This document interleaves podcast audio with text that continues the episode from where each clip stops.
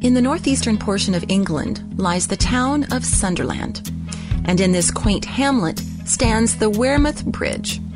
Constructed in 1929 and rising 100 feet above the River Wear, this thoroughfare for automobiles, bicycles, and pedestrians has unfortunately also been used by ones desiring to take their life. Which is what led one teenage girl to do what no one before her had ever done. Welcome to Sincerely Yours with Ann Maines, an exclusive presentation of Faith Strong Today. Hear new episodes every weekday and subscribe to our podcast at faithstrongtoday.com. Distressed by the string of suicides committed from the Wearmouth Bridge, 18 year old Paige Hunter thoughtfully hand wrote over 40 notes and tied them to the railing of the bridge. One said, You're not alone. Another said, Even though things are difficult, your life matters. Paige was recently given an award by the city for her actions, to which she replied, It's just amazing. I was just doing something that I wanted to do. And it's been reported that what she did has averted six deaths so far. Simple gestures done in love make a world of difference which is basically what Peter is saying in our reading for today. We're looking into the second chapter of the book of 1 Peter. The theme of this letter is that even in the midst of our suffering for Jesus, what little we know about truly suffering for our stand for Jesus, that even then, our faith and hope can be placed confidently in God. And he goes on to say that as believers whose hope is anchored in God, our everyday lives should show it.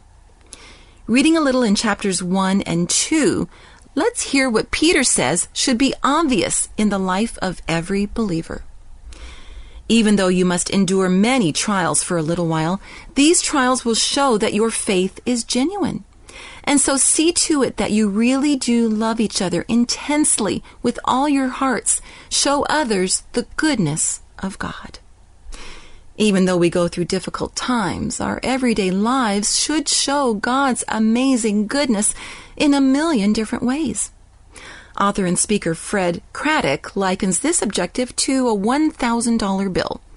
He says, We think giving our all to God is like taking a $1,000 bill and laying it on the table.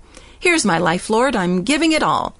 But the reality is for most of us that God sends us to the bank and has us cash in that $1,000 bill for quarters.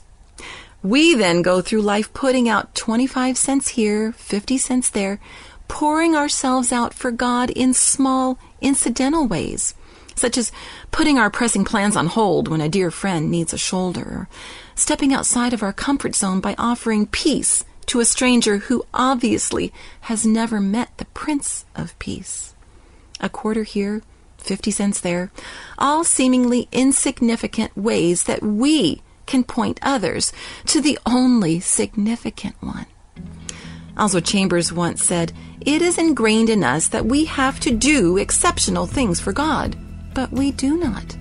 We have to be exceptional in the ordinary things of life. And a lot of times for us, that's even harder.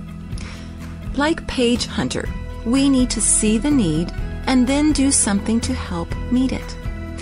Maybe we simply need to grasp onto the quarter concept and show many acts of love, 25 cents at a time.